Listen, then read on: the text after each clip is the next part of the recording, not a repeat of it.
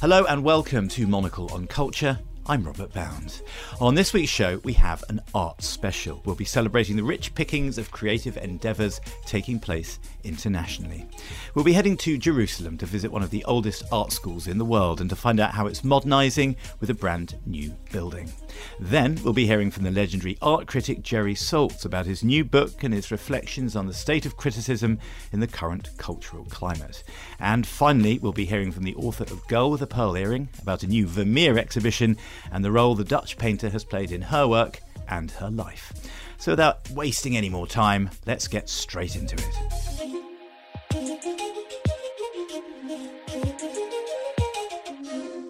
First up on today's show, we head to one of the oldest cities to visit one of the oldest art schools in its region, Jerusalem's Bezalel Academy of Art and Design. The school has a new building, and it was designed by none other than the Tokyo based Pritzker Prize winning architecture studio SANAA in collaboration with local Israeli studio HQ Architects.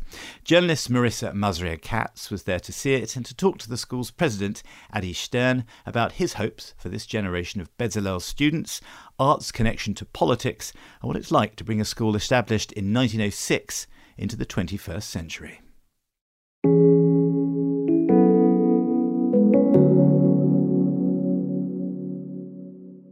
The idea of something new in Jerusalem is kind of interesting to think about, right? It's such an old city, an ancient city. And so when you're creating a building like this and when you're imagining what a building like this could be in such an ancient city, what did you want to ensure it maintained in terms of the connection to the past as well as looking to the future? First, I'll say that the, the original historic campus of Bezalel is in the city center. It's like 10 minutes walk from here and it's important. It's part of the new campus because the new campus is not just the new building, the SANAA building. It's an urban city campus that has few anchors in the city center within walking distance. Mentioning this because I, I, I, do know what it means to study in the city center because when I was a student, I studied here. So I still remember this experience of living very close, like a minute walk from the classroom. But thinking about old and new, yes, Jerusalem is an old city and to some extent a complex, a contested city. And I think what uh, what we had in mind, and, and clearly what SANAA designed, is a brilliant is a brilliant solution because as the building is so transparent, it's if even it's, it's if it's not here. Someone said it's a it's a beautiful architecture, but there's no building. When you're in the building, I think you you could have seen that you you really at almost at every certain moment you feel you're outside there's no really real boundaries between the inside, the indoors, and the outdoors, and it's an amazing experience. And in that respect, uh, and the building itself is, is contemporary. It's built from uh, white concrete, uh, glass, and, and metal, steel, but it blends in an amazing, uh, beautiful way with, with the historic historic buildings of Jerusalem, which is with the yellowish Jerusalem stone. I think it's a success in that in that respect. The building itself is so transparent so that when you walk through the hallways, you really see everything that's happening in every department. How do you think that's going to affect students' work as well as the curriculum? So, besides the idea that I've mentioned before, the fact that you can see from the outside, so the community can see into the building, there are two other aspects. One would be that when you're in the building, when you work, when you study, when you stroll through the building, you actually cannot not see the landscape, the view. You're practically outside as it is so transparent. And in my view, this is really important because our students, to an extent, they, they kind of escape reality. They want to think, they want to imagine they are in Europe or in the States or in Tokyo, I don't know.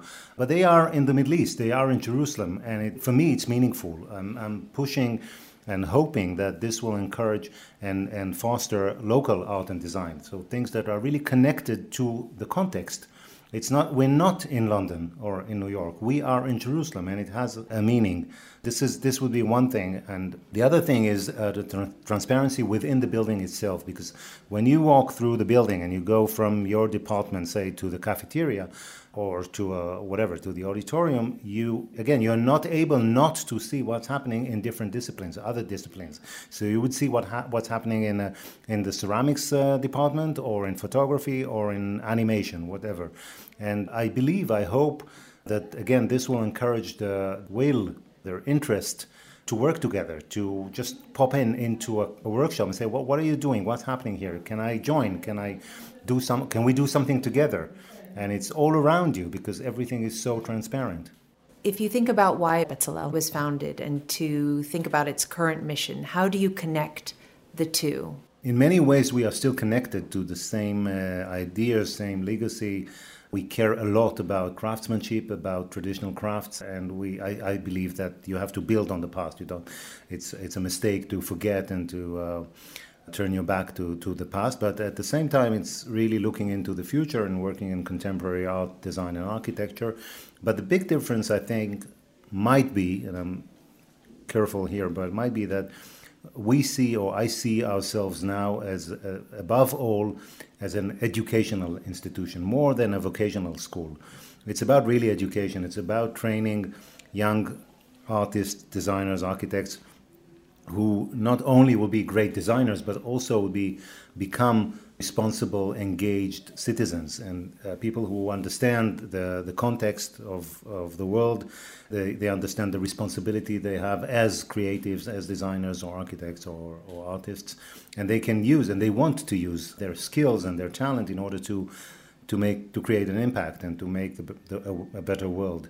I don't think it's a unique idea for Bezalel. It's in a way the zeitgeist in design schools, but I think doing this in the Middle East, in Israel, and specifically in Jerusalem is a big statement. It's, uh, it's unlike doing this in New York or London. So it's 2023, the campus is open for business, and you've overseen this tremendous change. How would you say the Bezalel student is in 2023 versus what it was, let's say, when you came on board seven years ago? Is it a different kind of person, especially just to keep in mind the way you talked about the silos being kind of removed from the way that this building has been designed. I truly hope so, but it's a it's a long it's a long journey, and I'm not sure things are happening slowly. I don't think it, this is happening so quickly, but I, I hope that to some extent.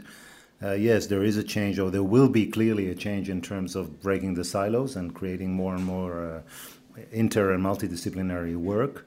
I don't think I have to to state that this is the future or this is the present. I think it's very clear that uh, and students and um, graduates, alums are moving from one discipline to a, to the other all the time during their professional life, and they, they stay in one job for I don't know a year or two, then move on. It's not it's unlike nothing like it used to be. So in that respect, I think I hope this is changing and that we are preparing them, them in the right way for the future.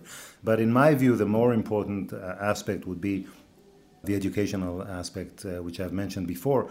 And to tell you frankly the truth, I'm not sure it's done. I'm not sure that a student that is finishing or uh, graduating now, as opposed to seven years ago, whether he or she are more uh, opinionated, more engaged in society, in politics, understanding uh, their role in society more than they they used to. Um, I hope, I hope, but I'm not sure uh, the mission is uh, accomplished yet.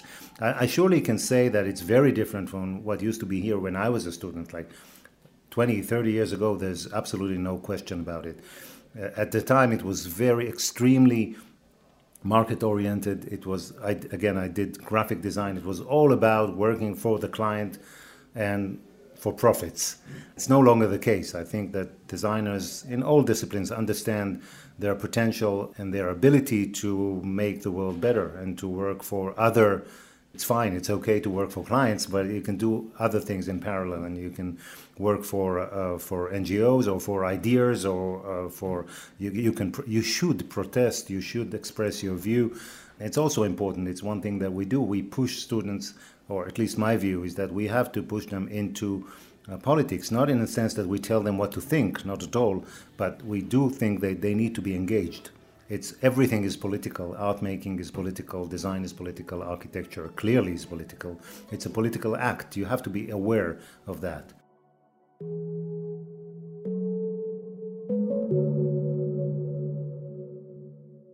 Many thanks to Marissa Mazria Katz for that report from Jerusalem. Now, the Pulitzer Prize winning art critic Jerry Saltz has, by his own description, forged an unlikely path to become one of the best known art critics in the United States. He hadn't written a single published word until he was 40 years old when he was working as a long haul truck driver. But he became senior art critic for the Village Voice before being appointed in 2006 to his current role at New York Magazine. And it's his own personal history, as well as that of the art of the 21st century, that form the subjects of his latest book, Art is Life Icons and Iconoclasts, Visionaries and Vigilantes, and Flashes of Hope in the Night. He spoke to Monocle's Thomas Lewis, who began by asking him, quite rightly, to unpick the book's title. In a way, what this is is a history of the 21st century in art, as told by a trench critic, me, who accidentally and on purpose strapped himself to the mast of the art ship and seeing 25 to 30 shows a week in New York, where I live and I write weekly and now daily on Instagram. When I write weekly, it's for New York Magazine. Seeing 25 to 30 shows a week. And somehow, what I was able to glean by being in the middle of this incredible tectonic shift of art was an up close witness. We all have to understand, anybody listening to this in any country will understand that all the art made in the 21st century was not made under anything like normal circumstances. From the beginning, in the United States at least, where I'm based, it starts with a contested election. It then goes to 2001 when all the world was entertaining the bizarre utopian notion that we were A, living at the end of history and that history was all going to arc towards the dem- democratic, and two, the context of no context.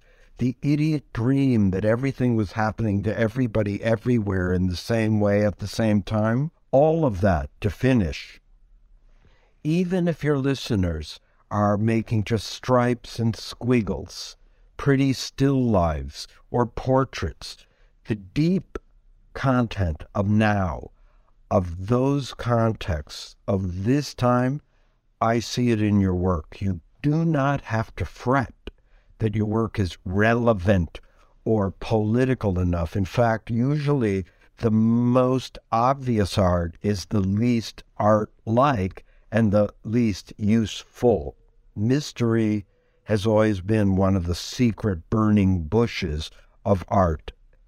And that's the story this book tells by me from my one little bizarre seat of not leaving New York that often. I think that art changes minds and minds change other people's lives. In that sense, art is life. For those reasons, I use what might seem too crunchy a new age title as art is life because to me it is. And in that context then, Jerry, would you say that the way the way that you look at art, the way that you see a piece of work, has that changed over time, would you say? And if so, how?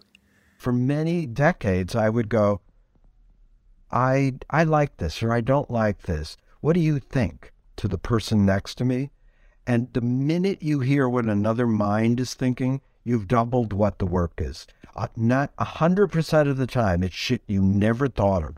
And in my dumb book, Art is Life, I recount scores of those instances. And again, how the synchronicitous mind, that is like hearing a song, reading a line, bumping into somebody while you're looking at something, contributes to what you are seeing and what has been seen. And finally, I would say to remember art is never the same.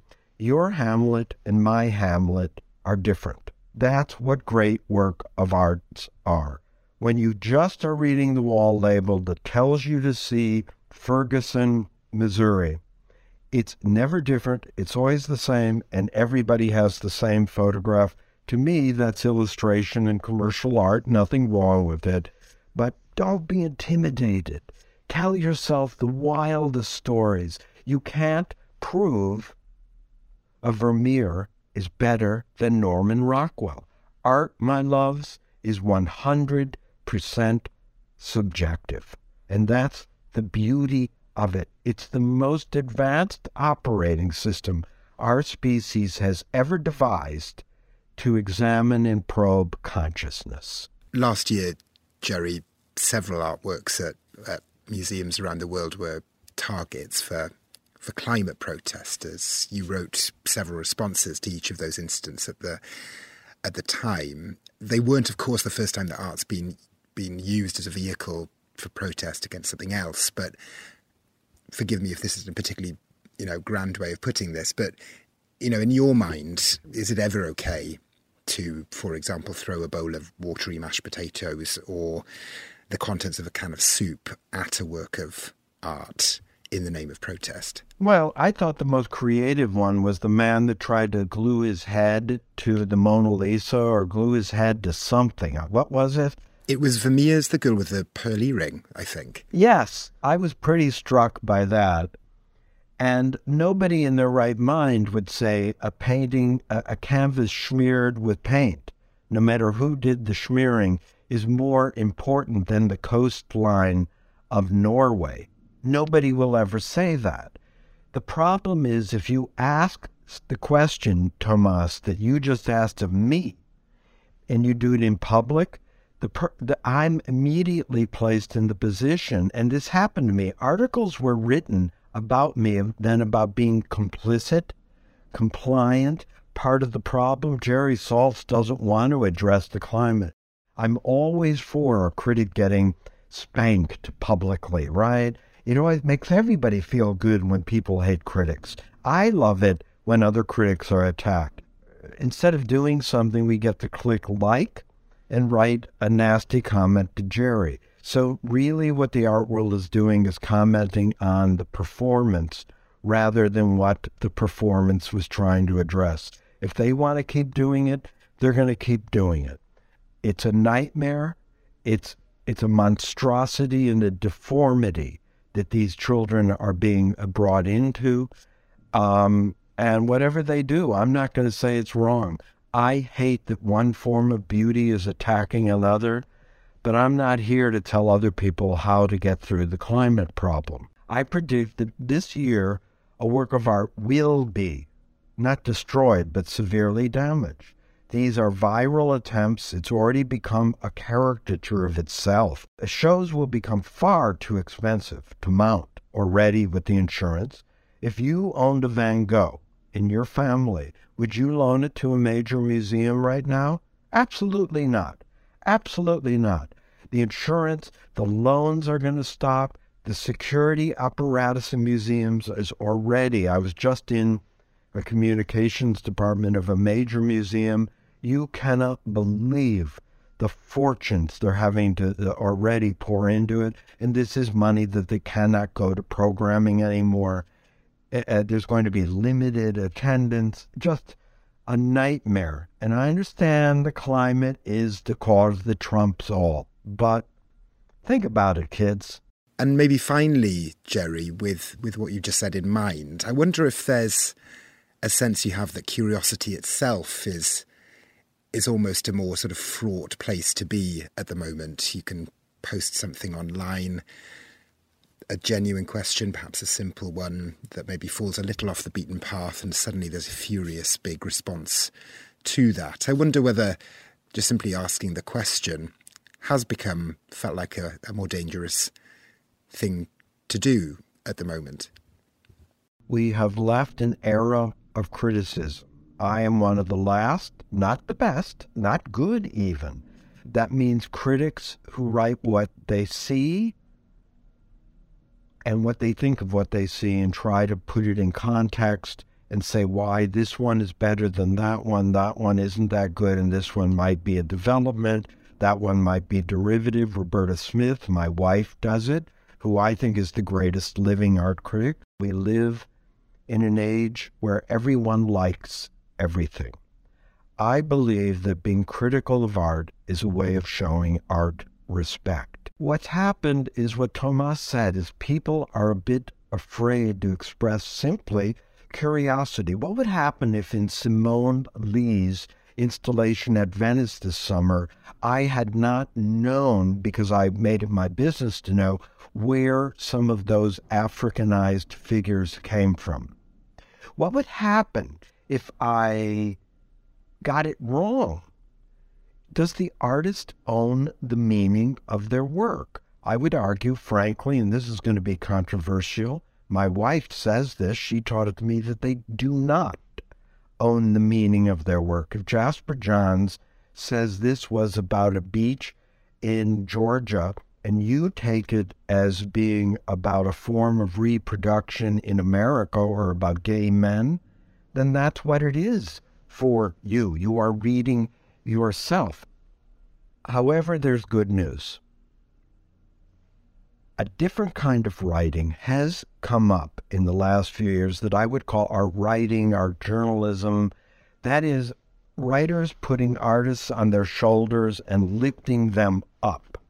That is, if you're going to write on the Simone Leigh show, you give no real opinion of it. To me, I'm looking for the moisture, the wetness the, the, of opinion, but that's not there anymore. Everything's good, so that's assumed. And there's a lot of explaining and valorizing and biography and autobiography. I guess for now, what I've learned to couple your two great questions in that essay together is that I had to learn how to see different too. Jerry Saltz, senior art critic for New York Magazine, speaking to Monocle's Thomas Lewis there. And Jerry Saltz's latest book, Art is Life, is published by Riverhead Books and it is out now.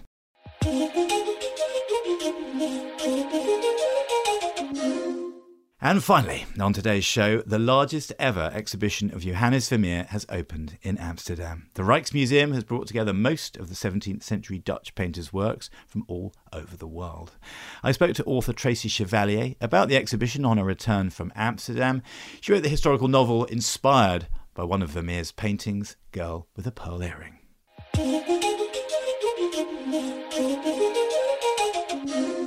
Tracy, it's uh, wonderful to have you on the show. There are Vermeer aficionados, and then there are people whose kind of world has been turned upside down in a very happy way by the Dutch master.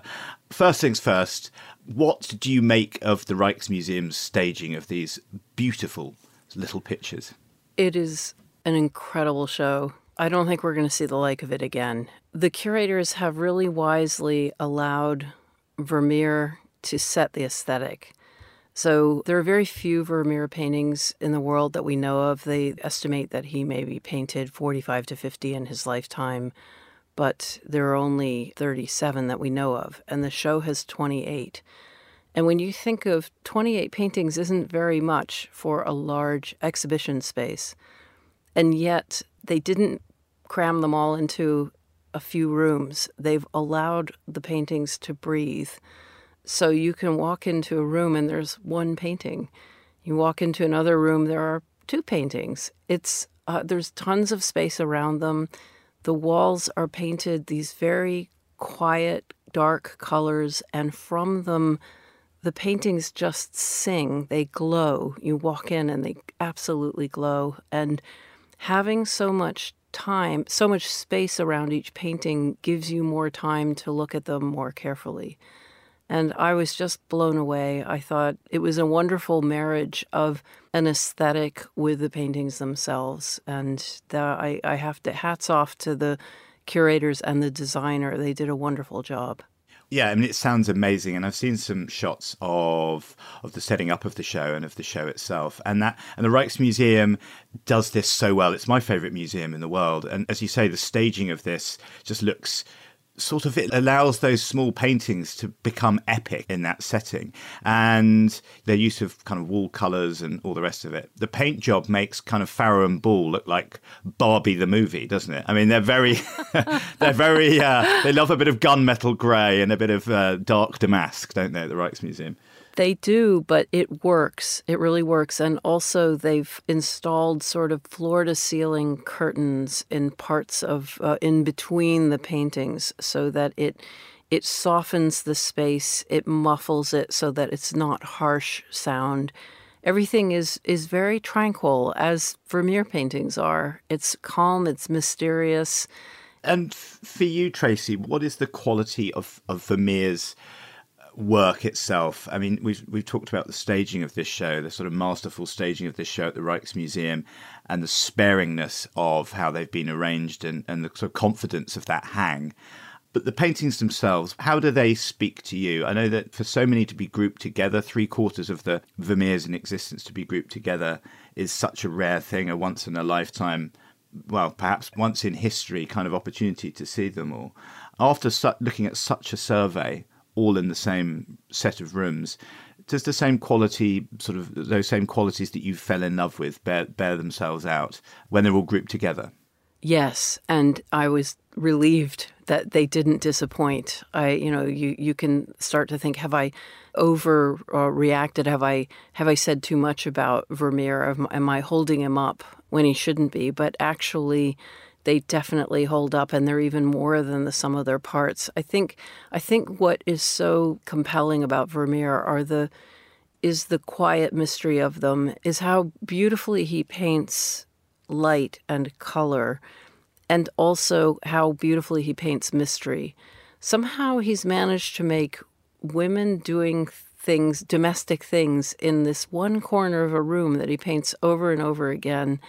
He somehow manages to, to elevate this pouring milk or reading a letter or putting on a necklace of pearls and or playing a lute. It, he somehow makes it magical and important. And I, I think that we can we often feel when we're looking at them that we're spying um, on these women, that, that actually we're being privileged to be able to see them doing something that they're not expecting us to see. And so most of the time they're not looking at us. Sometimes they are, but the, there's this feeling of a curtain being pulled back. And in some cases, literally, there's a curtain painted in the painting pulled back. And it's revealing this very tender, intimate moment that we are being privileged to see. And even having these paintings in a, a, more public setting hasn't taken away from that wonderful intimacy and mystery. And that's it's a lovely kind of analogy, that idea of the curtain being pulled back.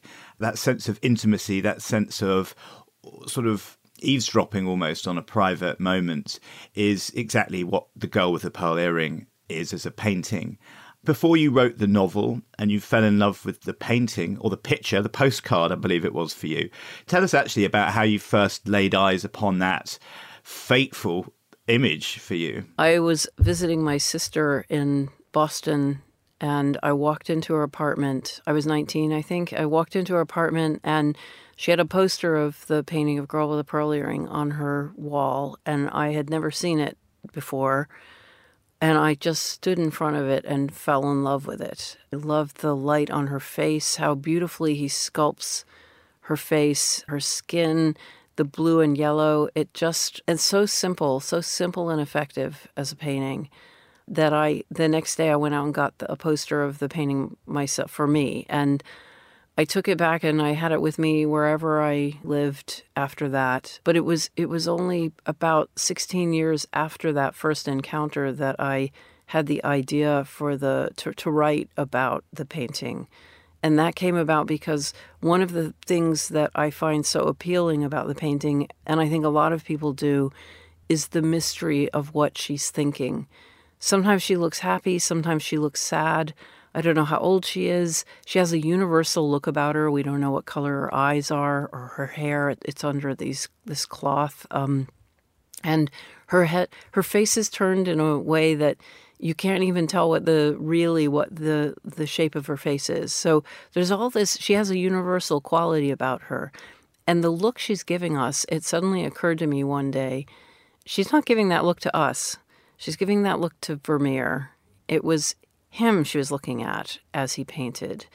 So, is this a look that this conflicted look of innocence and experience, of happiness and sadness, what does that have to do with him? What's her relationship with him? And when I found out that they don't know who she is or any of Vermeer's models, I thought, great, I'm going to write about that. I'm going to make up a story about what the relationship between painter and model is It's uh, well, and, and the rest is publishing history, right? And they, uh, uh, very happily so. And unexpectedly, I really didn't think that people would be interested in reading about a painter from the 17th century and his model, but they were. And I think a lot of it is to do with the love of that painting and the curiosity because like all great paintings you keep coming back to it it never resolves itself it never that the questions it raises never get answered. Yeah it's it's very mona lisa-ish isn't it? The the girl with the pearl earring. It's such a subtle thing. As you say you can read innocence seduction any any sort of thing onto that uh, sort of half turned face. I wanted finally, Tracy, to ask you about something that will be studied by art historians and mathematicians, perhaps down through the ages, and that is the what we're calling the Chevalier effect. Um, uh, which is oh, i I'm honoured.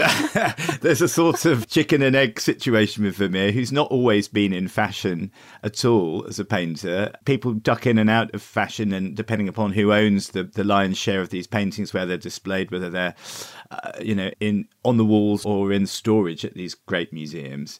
But you kind of go hand in hand with Vermeer now. I mean, it's it's you know you've obviously been to Amsterdam to see previews of, of this wonderful show, but you've boosted Vermeer as much as as much as that wonderful painting has given you amazing license to write such wonderful novel. Where do you sit on the Chevalier effect? It was completely unexpected that there would be a Chevalier effect. And I try to look at it positively. I'm a little nervous at times because I did make up, you know, there's not much known about Vermeer. So we don't really know who the girl is. I've made her be a servant in the house, but she could be someone else. She could be a daughter. She could be a neighbor. Uh, she could be a stranger. And also, I've based characters in the novel on various other paintings of his. And those are also speculation. So I did speculate a lot, and I think it's been taken as truth, and that's always a little scary. But on the other hand, I suppose the positive side of the Chevalier effect is first of all, none of those, the Vermeers in those institutions are ever going to be put in storage. they are always going to be on display, and that's a, that's a positive thing. But also, I, I've loved how people have written to me and said, you know, I look at art differently now that I've read your book. I'm starting to look for the stories in the paintings and the stories behind the paintings. And it's really opened up the way I go around a gallery and relate to art. And I think that's wonderful. Tracy Chevalier there, and that is it for this week. Our thanks to Tracy, Jerry Saltz, and Thomas Lewis, and of course, Marissa Mazria Katz. Monocle on Culture is produced by Sophie Monaghan Coombs and Steph Chungu, and Steph also edits the programme. Special thanks to Emily Sands for her help editing this week, too. We'll be back at the same time next week, but until then, from me, Robert Bound, thank you very much for tuning in.